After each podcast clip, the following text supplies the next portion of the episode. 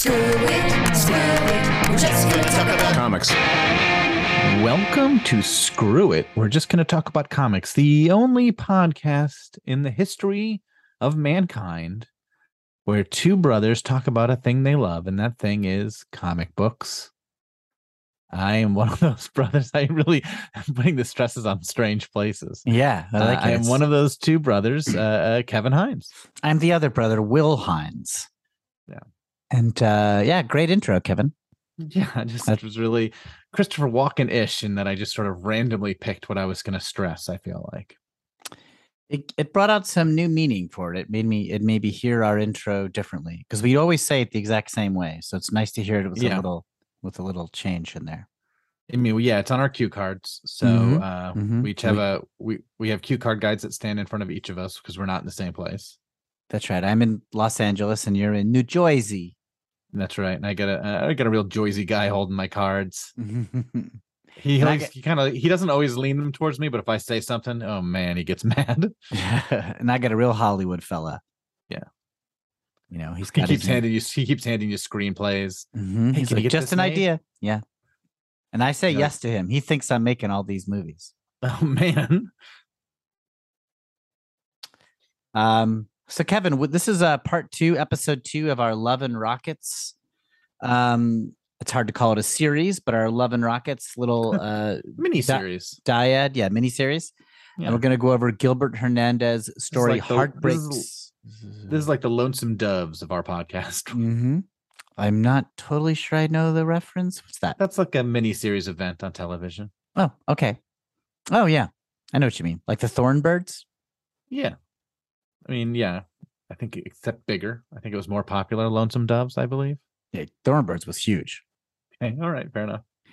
So we're going Heartbreak Soup by Gilbert Hernandez. Last episode, we did The Death of Speedy by Jaime Hernandez, and this is the other half of the Love and Rockets duo, Gilbert. And I'm excited to talk about it, Kevin. How do you feel about it? I'm excited. You're neutral. You're neutral. Yeah, I'm neutral about the content, but I'm always happy to do the podcast to talk to you. Mm-hmm. Well, Kevin is neutral on this stuff, but it's one of my favorites, so I've talked him into it. So expect a lot of neutral takes from Kevin and totally biased non-hot takes from me that the comics are good as we go over this. When it comes to critically acclaimed comics that are loved by anyone with intellectual feelings, I'm cold. I don't like it. Okay, it's not your style. Yeah. Is Love and Rockets still critically acclaimed? They certainly were critical darlings in the late 80s and the 90s. Is that still true? I mean, I don't think they get talked about as much, but like if you said to somebody like, is Love and Rockets good? Even if they haven't read it, they would probably say, yeah, I hear it's great. Okay. Yeah. Right. I mean, they have a rep. Yeah. Like their rep is they are good, but they aren't like mainstream. And like, you know, if they started doing Batman comics, half that rep would go away. Maybe both halves of that rep would go away. But it would be surprising, right? Like you wouldn't expect them to do more than like a weird short story in an anthology or something, which they have. Which they've done a number of times. Yeah, it's not their brand. They're the indie guys. Well, I'm excited to do it, Kevin. I wanted to mention something that I forgot to talk about last time, which is the name Love and Rockets. I don't actually know where the Hernandez brothers got the name from, but I think that in popular culture, Love and Rockets is more famous as the name of an 80s band.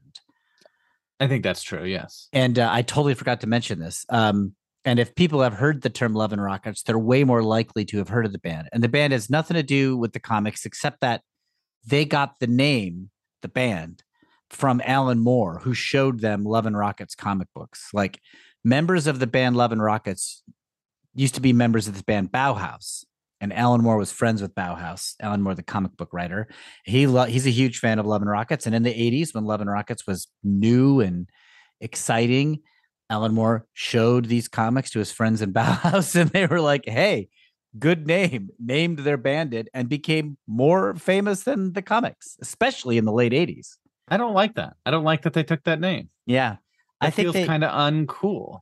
Yeah, I mean, I unless this story is totally made up, but I've heard it many times from many sources. I think it's true. And so that's not cool. That's not cool to use it, because like even if they weren't more famous, it's confusing. And it's not like they just came up with it on their own and like, oh, they both sort of, you know, like that sort of whatever, what's parallel thinking that can happen. Sure. But if you're like taking the name from another thing, it's just sort of like, oh, aren't you treading on that same ground a little bit? Yeah, it feels very weird to me. It is weird, but I don't know what their thinking is. I could imagine that they're like, well, here we are in Great Britain.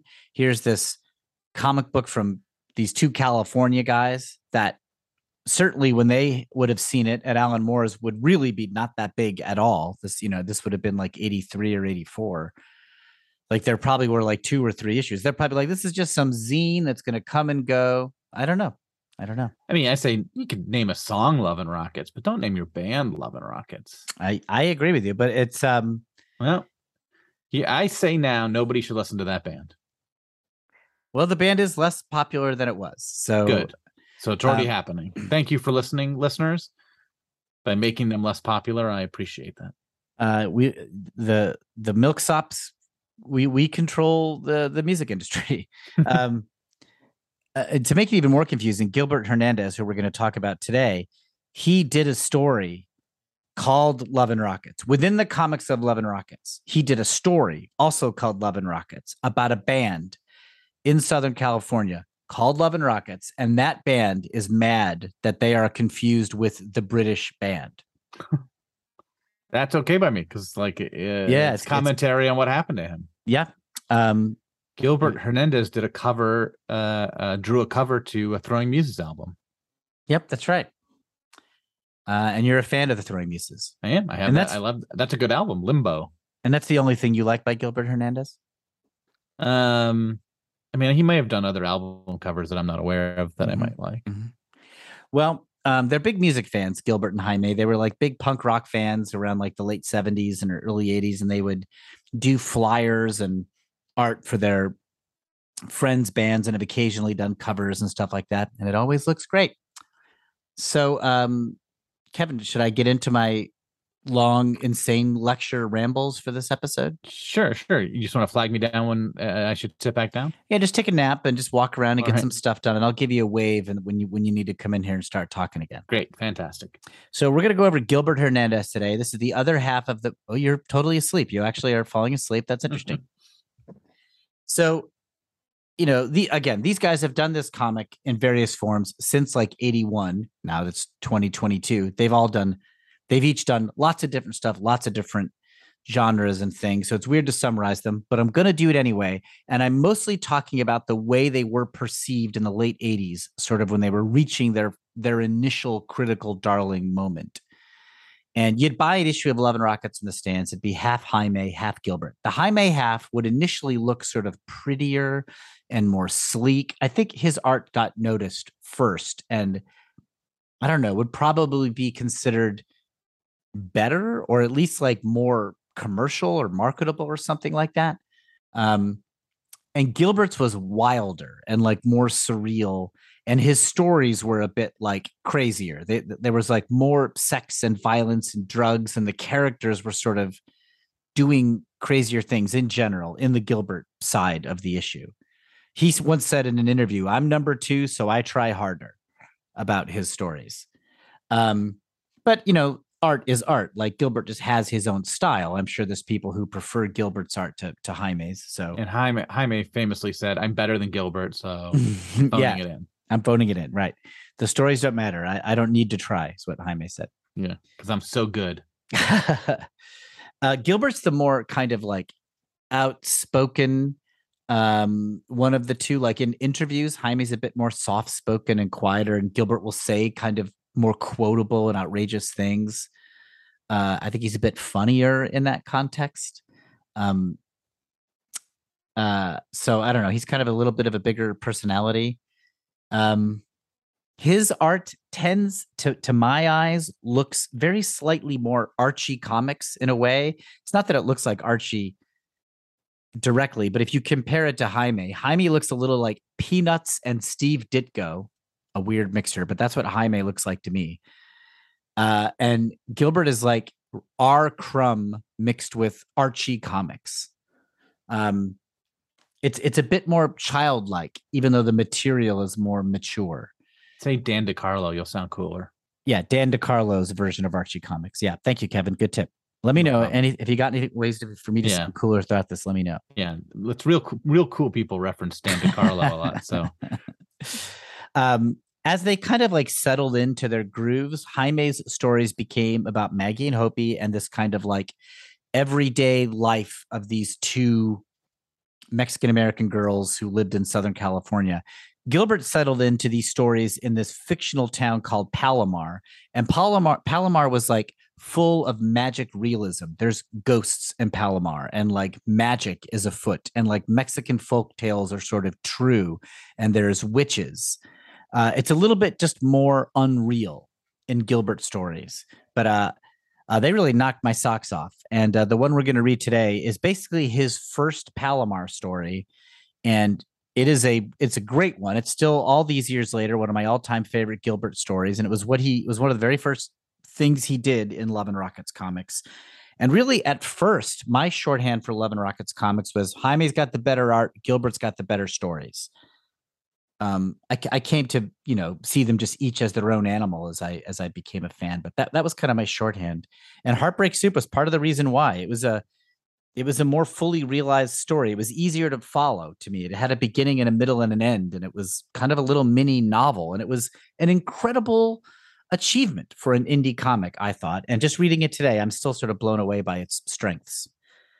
I'm going to quickly say what the plot is, Kevin, and then ask you what you think of it. So be ready with that. So the overall plot of Heartbreak Soup takes place in this fictional town of Palomar, and it's basically this ladies' man named Manuel has an affair with a young, pretty girl named Pipo and breaks her heart and is murdered. and it's the fallout of their affair and it's his eventual murder. And that is the story. But along the way, you meet all of these characters in Palomar, and there's many, and Gilbert would go on to write stories about them for years. But that's kind of what the story is. And you only like the stories where people die at the end. Mm-hmm. Yeah, Death of Speedy has a death at the end, and Heartbreak. So if it doesn't. So then you get to the end, if everybody's alive, you sort of rip it out of the comic and pretend it didn't exist. Well, I'm like, they obviously screwed up. The story didn't work. Mm-hmm. So I like Daredevil Born Again because Nuke dies at the end. That's the only reason that story is good. Yeah. Dark Knight, the tragic death of Nuke. Ugh. Joker dies in Dark Knight Returns. Else I wouldn't like that story. Okay. So, all right. So Kevin, before we get into some particulars on the story, what'd you think of it? You read it again for this episode, and you had read it before. I feel like I must've read it before because it's so early on in the Love and Rockets library. And I feel like I was still reading both the material by the point this would have come out. I have to imagine, but I had no memory of it. Okay. So this is in a way like a first reading. Yeah. So in a way it was like a first reading. It was good. It was a bit, it's a sprawling story because there's so many characters, not most of whom don't matter that much, but it still makes you wish you knew all those characters. Like I kind of wish it had done a better job of explaining all those characters to me. But also in a sense, I guess like all those characters could be jumping off points for future stories where you get to know them. Mm-hmm. And then if you went back and read this, you'd be like, oh, this is where that character started. He barely had a personality here, but I don't know if that's true or not, but it feels like that is the case. Like it is certainly, the story feels secondary to the world, where like when we read Death of Speedy, it felt like the characters were more important than the plot. And this, I feel like the world is more important than the plot. Mm-hmm. I could see that. Did you enjoy it at all? Or were you like, this is a chore? My brother is. I enjoyed it. No, it was not a chore. Neither of the books were a chore, but I certainly was not like, ooh, I got to keep reading more of this either. I really liked some of it. I really like some of the characters. I mean, also some of it is tough just because like there's a lot of like sleeping with underage women and people lusting after 14-year-olds. Which I'm not even going to say it didn't age well. I can't imagine it ever felt It was cool. Weird. I mean, it was called out as a bad thing. It was weird when it came out, for sure. Yeah. I mean, it's called out as a bad thing in the story, but also like a bad thing that like everyone lets happen. Yeah. You know, and the story basically takes, it's also the art like makes that 14-year-old look like pretty and front and center and like, she doesn't look 14. Right. But I guess, you know, it's sort of like doing a story where it's like, oh, look at this guy sleeping with a 14-year-old and look how hot she is. Yeah. Yeah. One of his kind of playing both ends of it, which you can't really do with that sort of a thing, right. It's hard to imagine the story coming out like this today, for sure. Yeah. So that stuff made me a little uncomfortable reading it. But other than that, I enjoyed it a good amount. I liked some of the weird characters. I liked some of the silliness, the guy who kept hiding under the house. Yeah. I guess because he was sad, or initially because he was sad and later because he was hiding from somebody. Yes. The name, and some of the characters, I know Luba becomes a very big character, so it was fun to see like where she's introduced and stuff like that. Okay, pretty neutral take from Kevin. I think that's fair, as promised, but a fair one. Yeah, I think what everyone's going to write in and tell me how stupid I am for not loving these stories. I feel like I think you're on the side that most people are. Like, Love and Rockets is revered and critically acclaimed, and they are, but I think they're a book that people know of and rarely read. I actually, my general impression among comic book readers when I mention Love and Rockets, I'm talking to someone who's under 45 years old, they're like, yeah, I never read that. I've heard it's good. Like, and the people who do read it are kind of like, yeah, it's all right. Like, I think weirdly, Love and Rockets has survived on being a critical darling of a very specific time. I don't know. I would love to be proven wrong on that. And I also think it's somewhat regional. If you're up in the Northwest by where Fantagraphics is headquartered, I think like they're more present in comic book shops kind of as like regional titles in a way. And also Southern California here. Like I put a post on my Instagram about doing a Love and Rockets thing. And one of my friends from the UCB theater is like, oh, I just took pictures of Jaime Hernandez a couple weeks ago for a promotional thing. He's a nice guy. You know, they're like around Southern California. So it also might be regional, where if East Coast where we grew up, that there might be less, you know, although, like I say, there was this British show that had Love and Rockets comics. Well, there's something about what I like about Heartbreak Soup. I do like the sprawling nature. But what I like about that is because you meet so many characters, there's such a variety of temperaments and stories and body types. Now, I was reading Love and Rockets right after coming off the heels of reading nothing but Marvel and DC, really, and Zot.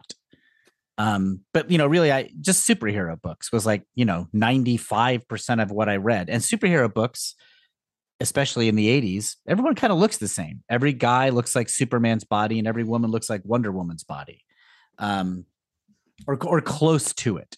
You know, they've all got like 10 abs and like 4 biceps and stuff like that. And that's just the way things look in a superhero book. And you don't even think about it. Like, it's not weird. And then here in Gilbert's story, there's women who are like big and voluptuous and there's men lusting after them. Also, it's a very horny book. Like, everybody is like, and all Gilbert books are horny. Like, everybody's kind of horny and sex is a big part of the story. Sometimes it's explicitly shown, but even when it's not, it's talked about. But what that meant that like the bodies are being loved, I guess, or shown to be objects of affection that are not just your standard objects of lust. Well, here's the weird thing. Superhero books, everybody looks sexy, but no one's having sex because it's for kids. And then over here in Gilbert books, nobody looks like a superhero, but everybody's sleeping together. And when I was 17, and I was not a particularly horny 17-year-old, but I was just sort of like, this is cool. This is like adult. This is something rad. And it didn't seem like, I think I had read some R. Crumb comics. It didn't seem like the sex was like the point, the way like some R. Crumb books are like, look how horny I am for this kind of girl. It seemed like, hey, this is just part of the real world. And also there's violence and there's ghosts and there's families and there's parents and there's poor people and rich people. It felt so much more full than a superhero book that I was blown away. they're also and that goes for the men and the women. Like the men don't all look like superhero. A lot of these are these like little skinny kids running around, or like Manuel, who's the ladies' man, is not drawn like a particular like dreamboat to my eyes. He's more attractive because I'm told he's attractive, and the women are like fawning over him. But I found that sort of interesting. I liked keeping track of all the backstories of everybody. It like appealed to me. In addition to Manuel and Pipo, some of the other main characters are Heraclio, who is a new kid in town. He's like a 12-year-old or something. And he comes from like a rich town, and now this is a poor village, and he's trying to meet all the kids. He meets a little gang of friends, and they're all like soccer playing sort of like just kids. And that's like a pretty big chunk of the story, is Heraclio hanging out with his like little gang. And they're all kind of interesting and strange to me. Israel's this kind of muscular bully, and then there's is it Vincente, who's half of his face was scarred at birth, I think, and he just kind of walks around with like a scarred face that they kind of accept. This sort of thing, like, I don't even know if I know most of these names. Okay, yeah. So yes, that there is a character who's scarred. I didn't know what his name was, but you remember the bully was, yeah, the scarred kid, for example. Yes, yeah.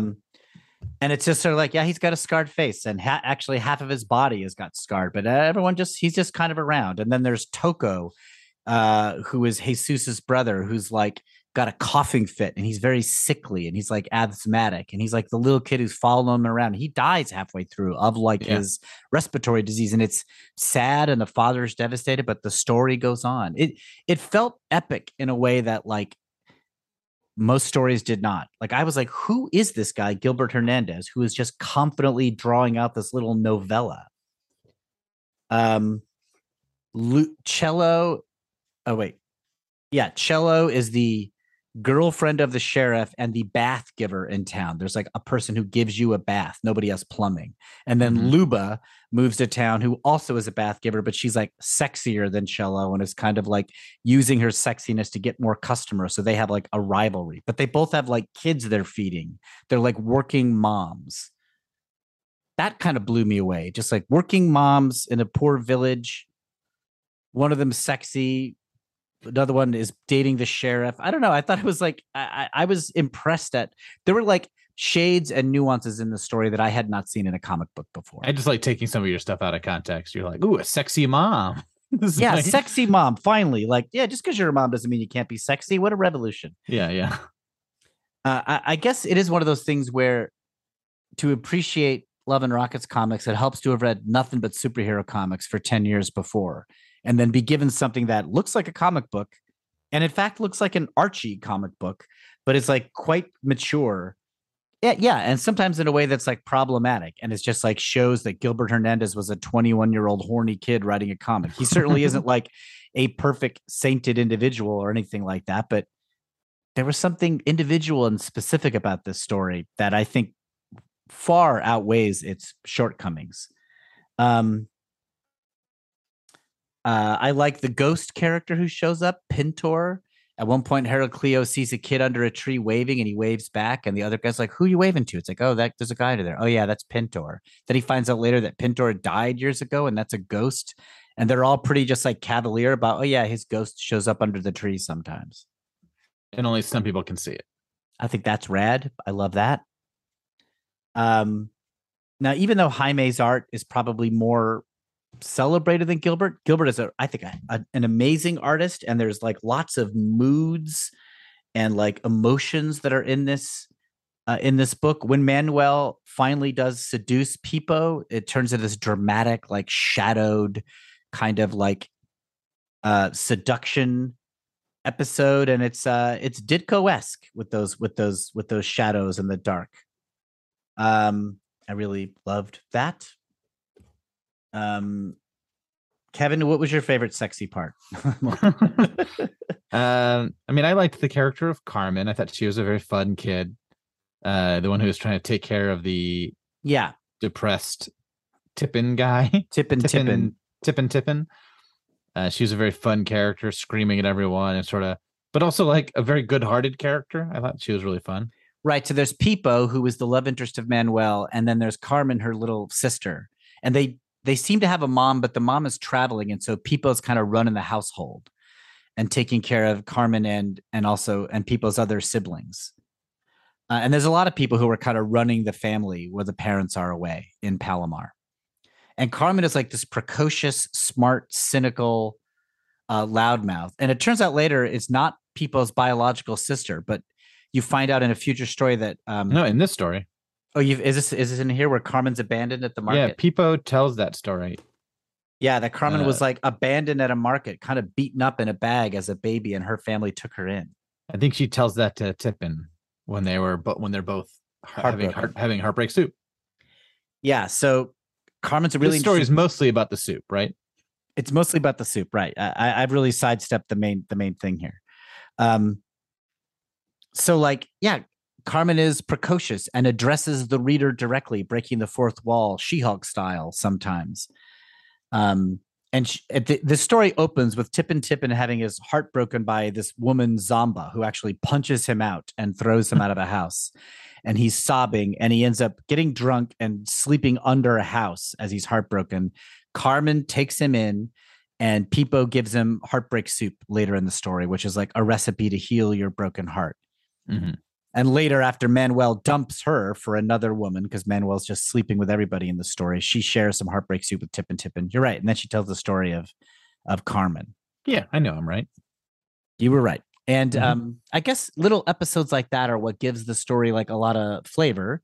The Heartbreak Soup segment, no pun intended, where like you learn about Carmen's story, this baby abandoned in a market. You feel sorry for her. And she's kind of this brash, take no prisoners, cynical truth teller. Carmen, now that she's like 10 years old or whatever. Mm-hmm. And she's the one who like laughs at Pipo for like thinking that Manuel's going to fall in love with her. Carmen's like, oh yeah, that guy loves anything in a dress. I don't know. It's an interesting relationship. The existence Heartbreak Soup comes back in Palomar stories where people will have Heartbreak Soup when their hearts are broken. Did you read Chelo's Burden? The other little story? I think you said you did. Yeah. Is that the one right before it? Yeah. Yeah. Just a little backstory of Chelo becoming, a midwife. Yes. And all the kids that she helped, and she helped give, her parents give birth to Manuel. Yes.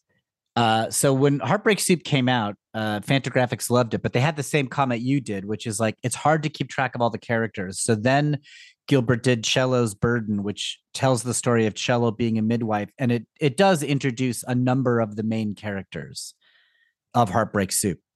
And so in future editions of Heartbreak Soup, they publish Chelo's Burden first. That like kind of summarizes some of the main characters. So yeah, Kevin, Fantagraphics agreed with you.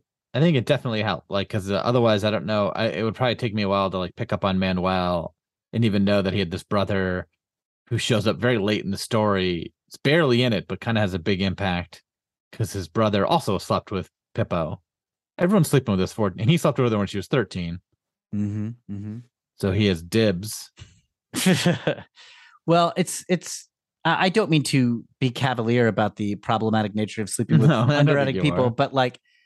I guess I am going to defend at least how it felt to read this back at that time, which was simply acknowledging that people fall in love and have sex, and that the repercussions of that was like a revolution to me, within the medium of comic books, at least.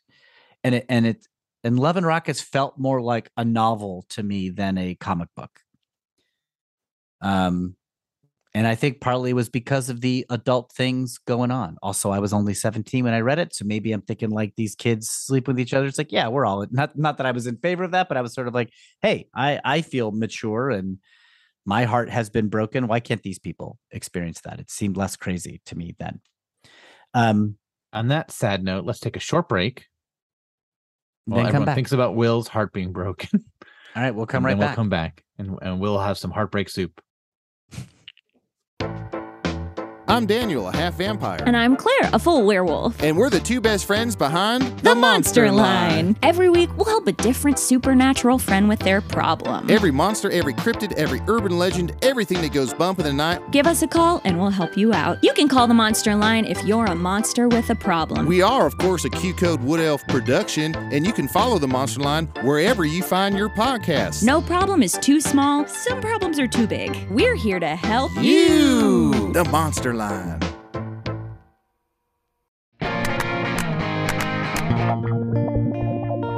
back. Do you feel better yet, Will?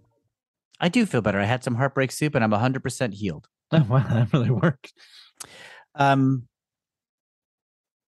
going to jump to the end of the story here because I kind of want to just talk about Gilbert in general. Okay. The story, so Manuel sleeps with Pipo. She falls in love with him. Then he moves on to another woman and her heart is broken. And who does he move on to? It's not clear.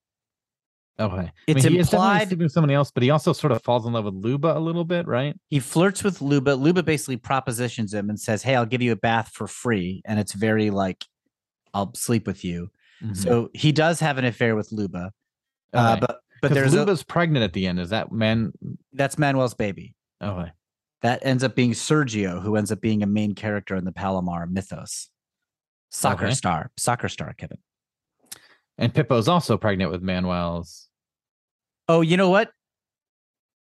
I'm wrong. Pipo's pregnant with Manuel's baby. That's Sergio, because Pipo actually is a soccer prodigy, and her son is a soccer prodigy. But who's Luba pregnant? Heraclio. It's implied that it's Manuel in this story, but a couple stories later, it's revealed that it's Heraclio. And who's that? Heraclio is the new kid who moves to town here. He's the kid who's like delivering flyers. Okay. Oh. Okay. He's also he's a child. He's a child. The kids are all having sex in Palomar. The teenagers are all sleeping with people. And Chelo gives up her bath business and becomes sheriff. That's right. Her boyfriend's a lousy sheriff, so she takes over the sheriff's position from her boyfriend. Because she's better at it anyway. She's better at being sheriff, and Luba's better at running the bathhouse. So that's how things settle out. Yeah, so Luba has Heraclio's child, but it's implied that it's Manuel's here, but it turns out that it's Heraclio. It's a girl named Guadalupe who looks like Heraclio in future stories. Okay. And Pipo's pregnant with Manuel's baby, and that ends up being Sergio, the soccer star, because Pipo is a soccer prodigy, but because she's a girl, she never played it professionally, and Sergio becomes like an internationally known football star. But yeah, so at the end of this, Manuel, after he breaks Pipo's heart, there's a doctor in town, and the doctor, like, Manuel works for the doctor, and the doctor, like, lectures Manuel, hey, you shouldn't be sleeping with these young girls. They're too young. You're breaking their heart. It's not responsible. You should settle down. You're an old man. You're 26.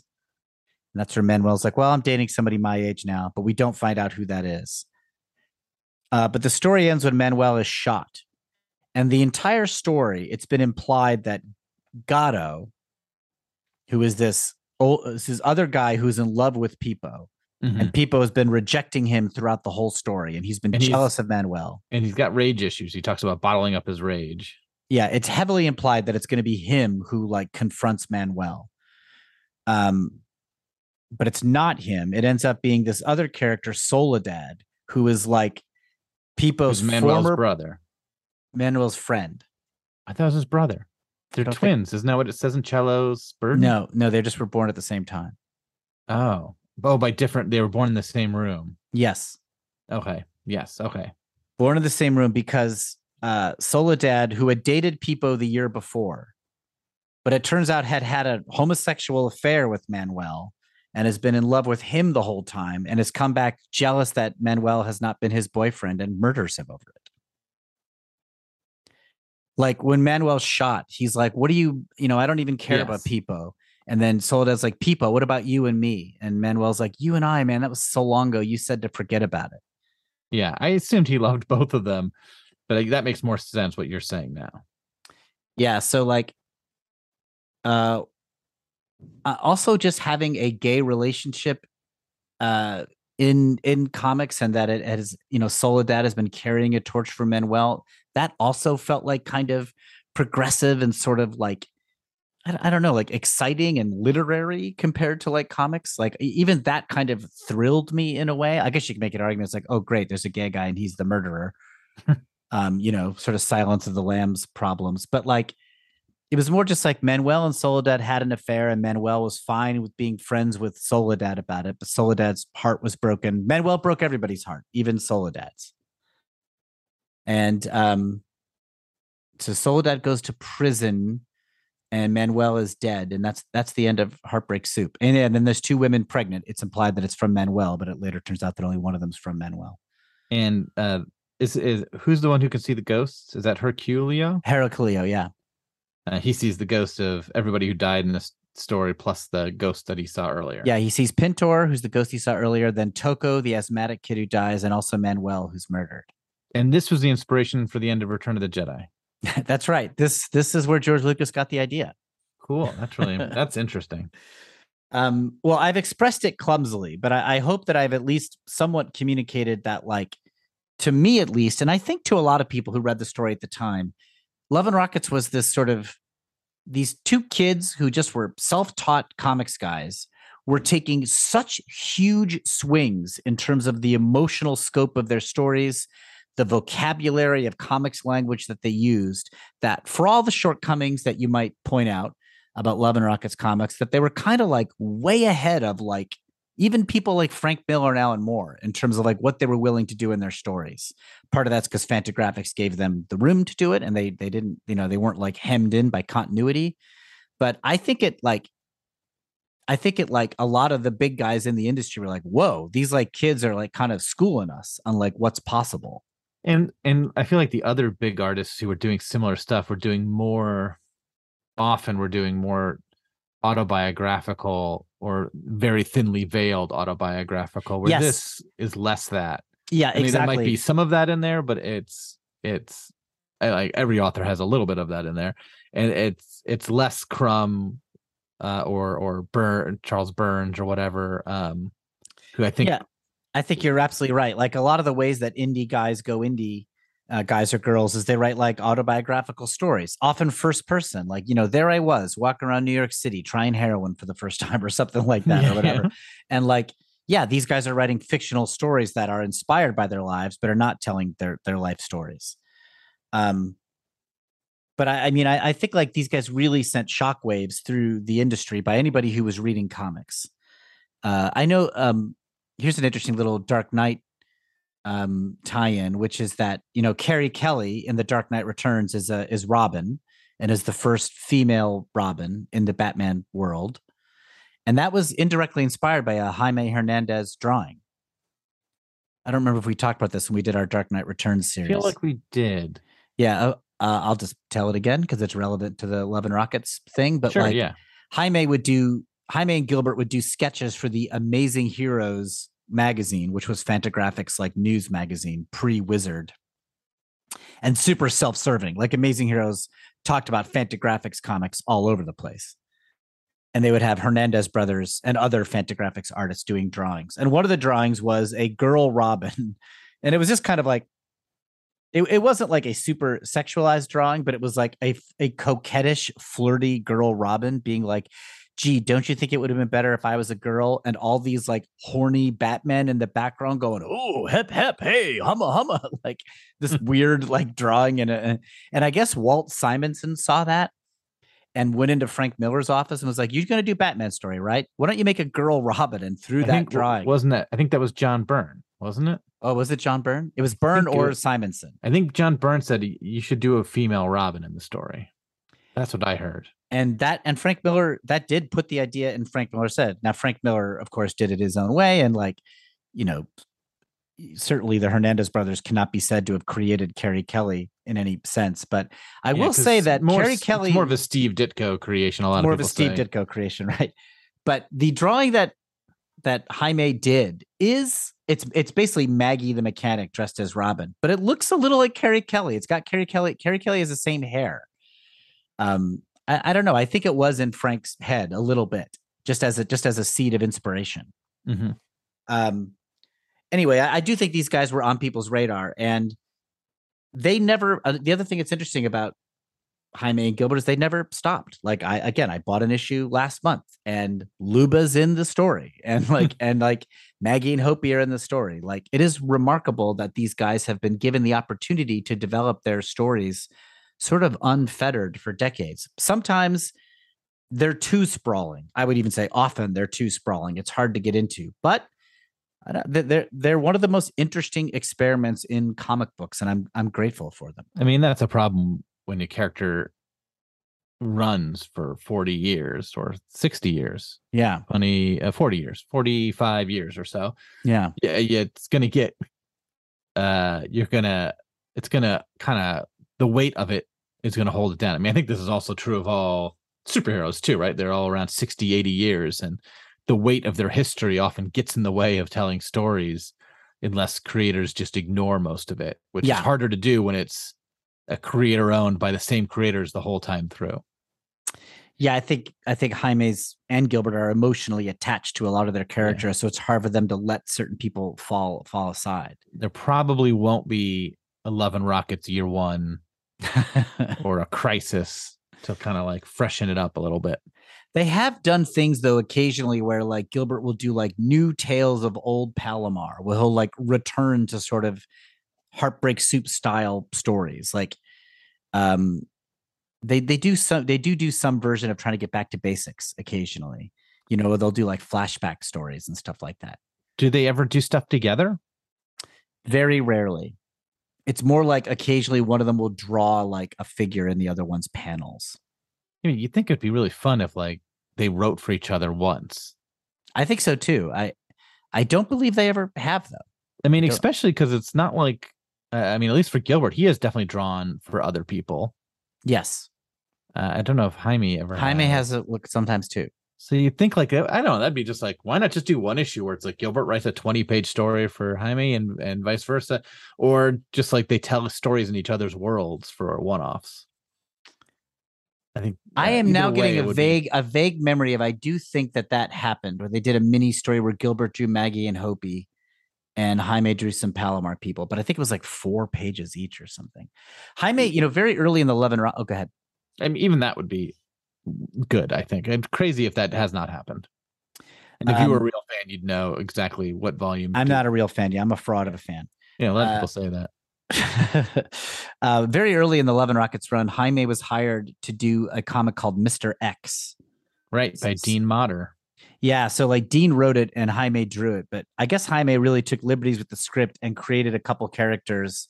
And like, I think those issues of Mr. X are incredible. Like I've bought them and the art is awesome. And I think it was like a sour experience. I think Jaime was like, why am I doing this guy's work for him? I'll just do my own. Like, well, what's the point of creating a character that he gets to say he created? He basically had a Jack Kirby moment. Yeah, very early where he's like, I'm not making characters for other people. I read later stuff by Dean Motter. He did a miniseries that Michael Lark drew that I read, Terminal City.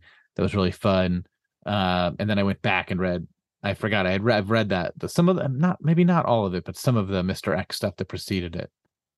Yeah, it's like a fun Art Deco world, but the story is kind of all over the place. Well, that was kind of an early Jaime, like, you know, being kind of brought in by other people to draw. There's as rambling and as incoherent as this has been, there's a million other like Love and Rockets stories that are interesting to talk about that I will spare you from. But not totally. I think you should mention some of your other favorite stories. Okay, I'll do that now. So like, and I'll talk over you so people can't hear you. It's most talking about Love and Rockets is mostly talking about characters that are interesting because they're really, I think their plots are not as strong as their characters. So. The character of Penny Century is a big character in the Jaime Hernandez universe. She basically is a sort of Barbie doll sexy figure who is like a waitress with Maggie and Hopey, but she ends up dating a billionaire named H.R.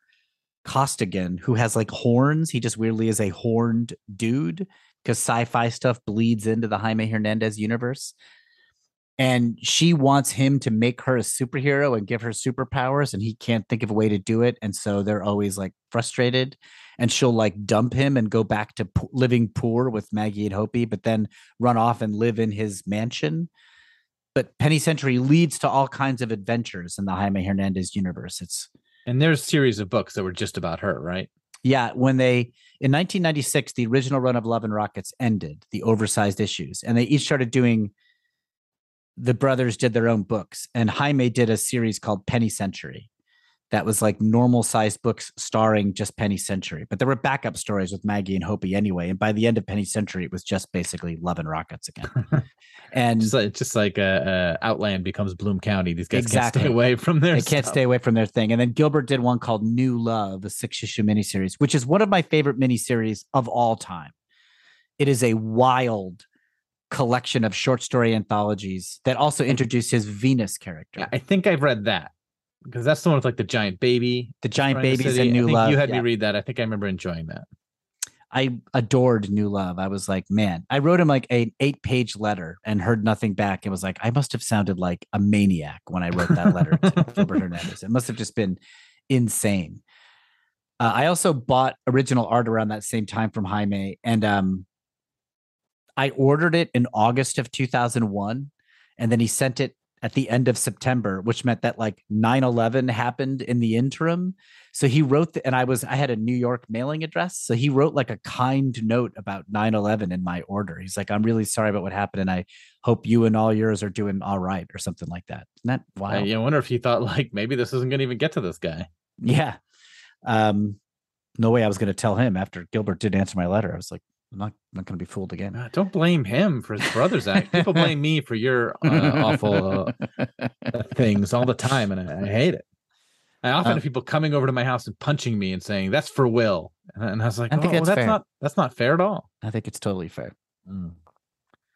Yeah, I will say, like, the Gilbert stuff, even reading this and where I wasn't completely pulled into it, the art is definitely more exciting to me, and I think it is the opposite of how I felt as a kid, because I definitely feel like I read more of the Jaime stuff as a kid just because it was so clean and perfect and beautiful. Mm-hmm. And now as I get older, I'm like, oh, I like this more imperfect malleable world of Gilbert. Like, that is more pleasing to my eye, this sort of like more iconic, less precise, you know, like, I don't know, what's that Scott McCloud thing where it's like you can go further and further towards cartoony symbols or what? I can't quote that. Like, I feel like Gilbert is further along that scale, and now so is my tastes.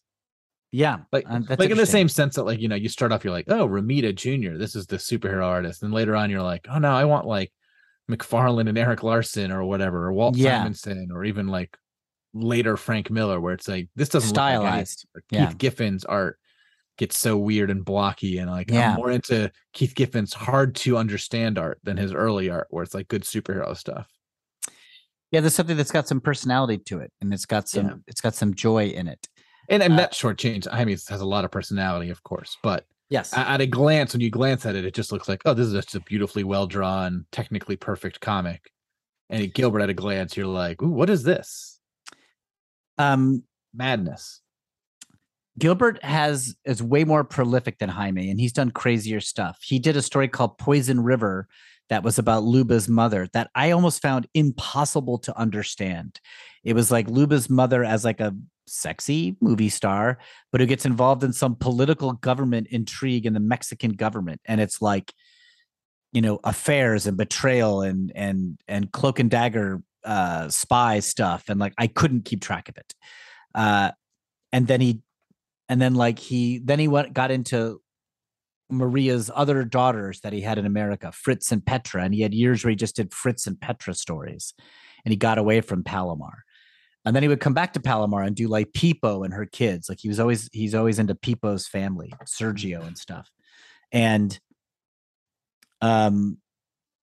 he also did a series of novels. He wanted to do like genre novels, hardbound graphic novels. Oh, but it was like not prose, but like standalone stories that were like the troublemakers. They were supposed to be like, you know, like pulpy paperbacks about like, you know, hard-boiled adventures and stuff. Weren't they supposed to be stories that existed within the world? Right. The actual framework was, Maria had starred in a bunch of Luba's mother in America, had started a bunch of B movies and was like kind of exploited. So he decided to write a graphic novel that was supposed to be each of Maria's movies. So you'd read these and somewhere in it, Maria like shows up. Oh no, not Maria. Fritz, the daughter. I don't even remember. Like, it was just insane. It was just like an insane project. Is like, oh, I'll just write a novelization of each of my characters' B movies that she was supposedly appeared in. I think it was Maria. So like, it's like, instead of waiting for Hitchcock to show up in The Birds, you're waiting for Maria to be like, you know, a fembot in some like spy story or something like that. But he did like 4 of those. He did a zombie miniseries. He did a kid's book called Measles, where it was like starring Venus, and it was all family friendly, like adventures. Yeah. Very little sex.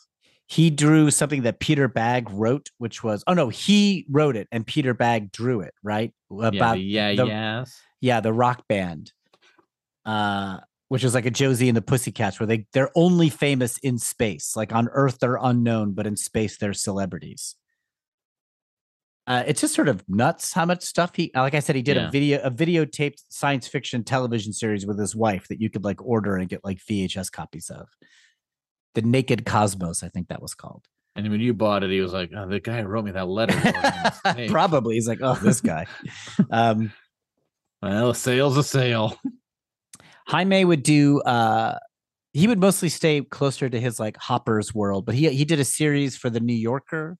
The New Yorker had like the New York Times started having comics in their magazine, and he was the first one. He did like a serialized story in their magazine. He does New Yorker covers. He did a crazy thing recently that I've talked about in other podcasts, where Maggie and Ray end up getting together in the 2000s again after like separating for a while.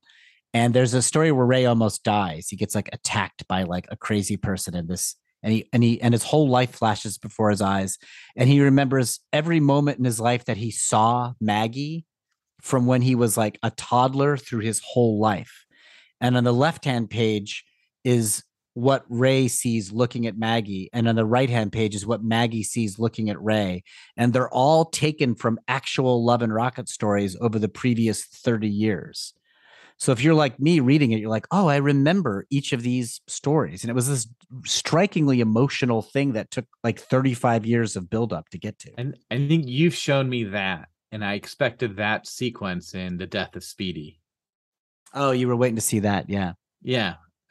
Because I think like remember that conflated this death scene with a comic that had the word death in the title. Right. That was the thing I'm talking about now. The flashback montage is from The Love Bunglers, and it's when Ray almost dies. But there is a sequence from The Death of Speedy is one of the panels in that, where he like sees her and he's like trying to go over and talk to her. Anyway, I don't know. They're really fun, and I do love them. God, there was one more Gilbert thing I wanted to mention that was sort of nuts, and I can't remember. Oh well. Well, I really enjoy them, and I don't know how to recommend anybody get into them. They're just this massive story that's like hard to. I guess the ones I recommended, Heartbreak Soup and Death of Speedy, I think are pretty easy to read and good examples of their artwork and their style, and I think it's worth it. I mean, also it's like this stuff's pretty well collected. Like you're going to be able to find the collections. They keep Fantagraphics good about keeping their good stuff in print. Yeah. So if you try it and like it, you'll be able to get more stuff. It's yeah, that's true. Sometimes like with Marvel comics, it's like, I really like this book. You want to read the rest? I guess digital, because you just like they're not in print or like the whole series is not in print, and like a couple of them are. And it's very frustrating. DC is a little better about that. But I feel like the one nice thing about indie books, if it's done by like a Fantagraphics, like they keep stuff in print. Yeah, they take care of it. Yeah. I do have one more funny story about me trying to become friends with the Hernandez brothers and striking out. They're in SoCal a lot, so I'll go see them and get autographs or whatever. And they're always very nice. Except for Gilbert, who sees you and sees you. Gilbert sees me, he's like, guy. Oh, okay, let's get away from this guy. It was in line for a Gilbert Hernandez signing, Kevin. You came with me to a Forbidden Planet once where we had the conversation where we pointed out that we're at the UCB Theater where audiences are trained to like us, and we're still doing kind of just okay. Yeah. That's where we realized that our in optimal conditions, we still weren't great. We were just good. Solidly good. But while I was working in New York, there was a woman who worked with me named Kat Toledo. She worked at the UCB Theater. She's from Miami. I forget it. Is she of Cuban descent or Spanish descent? I don't know. She's a Latina, and she liked Love and Rockets. She's like, oh, I know Love and Rockets comics. I think those guys are great. And we would talk comics now and then they were coming to the New York Comic Convention, and for whatever reason, I couldn't go see them. And Kat's like, oh, I'm going to go see them. And so she she went to like visit the Hernandez brothers, and they were so charmed by Kat Toledo that they took her with them on a tour around New York City, where they took her to all these like comic book highlights. Like they took her to Jack Kirby's birthplace on the Lower East Side. Like, we know where Jack Kirby was born. We want to go to Jack Kirby's like birthplace. And they posed for a picture with Kat doing like a Jack Kirby pose. And she was like texting me all day. She's like, I'm hanging out with Jaime and Gilbert. And I was like, what? And it was just like, she became friends with them, and they still like correspond, I guess, or something like that. And when I posted this thing on my Instagram recently of Love and Rockets, and Kat Toledo like texted me. She's like, I love them. And I was like, yeah, I know, you're friends with them. Like, I named my cats Maggie and Hopey. Yeah. But that's Kat's true. Also friends with Paul McCartney, right? Yeah. Kat's made friends with Paul McCartney and Ringo Starr. And I guess it's all right, but no, but it is totally fine. If I were the Hernandez brothers, I'd be sick of middle-aged white hipster nerds trying to be friends with them too. So I agree with that sentiment. And they truly have always been extremely nice when I get signing, when we went to Forbidden Planet, they seemed very nice. Yeah. I mean, we didn't stop and chat with them or anything. No, but, after the 8-page letter, I was like, I got to stop trying to stalk these guys. I look like an insane man. Yeah. You did have them sign your back. Yeah. I took my clothes off and was just like, whatever you want, you sign whatever you feel comfortable with. Yeah. Okay, that's my Love and Rocket story, Kevin. Thanks for letting me do it. You owe me one. No. Well, if anybody has any opinions on these books, if Casey from Danger Room Comics in Olympia, who's one of the few people I know who's a Love and Rockets fan, I guess I know more people than that. I'd love to hear from you. And if you honestly, if you try the books out because of this episode, even if you're like, this stuff is garbage and not for me, I'd love to hear what you thought. I'd find that really interesting. So write us at screwitcomics@gmail if you want to write in, or check us out on Instagram at screwitcomics, or Twitter at screwitcomics. Yeah. And I guess next week we're going to answer some mail. So do write us. We're going to do 2 weeks of mailbag episodes, which means we're also going to start covering John Byrne's Fantastic Four. Yeah. And I've posted online on our Instagram and Twitter what specific issues. We'll do 3 issues each episode, I assume. Yeah. And then after that, we're going to start covering Squadron Supreme. Mm-hmm. I don't know if we're going to be doing two or three issues or a mix of that as we go through it. I'm sort of guessing we'll do 2 issues for the first one as we sort of talk. Overall, we'll talk about it overall, and then we'll do 3 issues up until the end, and we'll have to do 2 just to make it work out math wise, or maybe we'll do a 4. I don't know. It's hard to know. We might end up doing 3 issues, just every one of them. It sort of depends when we start reading it. You've read it before, and so it'll come back to you. I have not read it, so once we get into it, we'll know whether or not like how much we have to say, whether or not 3 issues means we don't have time to talk about it, or we do. Yeah. So, but the order is we're going to do 2 issues of Mailbag and then Squadron Supreme. And the very next episode, we're going to go over issues 232, 233, and 234 of the Fantastic Four, which are the first John Byrne issues. Right. It starts with 232. And then we'll do 3 more after that. And then, we'll go into Squadron Supreme. And that gets us into December. Probably take a break.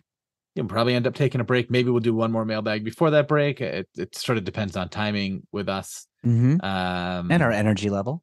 Yeah, I'm tired right now thinking about it. All right, so that's our plan, everybody. Thanks to everybody for indulging this, and to my brother especially, Kevin. Thank you for letting me do it. And we'll see you next episode. We return to the world of superhero books. Yeah. Now people, no more 14-year-old sex unless it's Kitty Pryde and Colossus. All right. Bye, everybody. Bye. Screw it, we're just gonna talk about comics.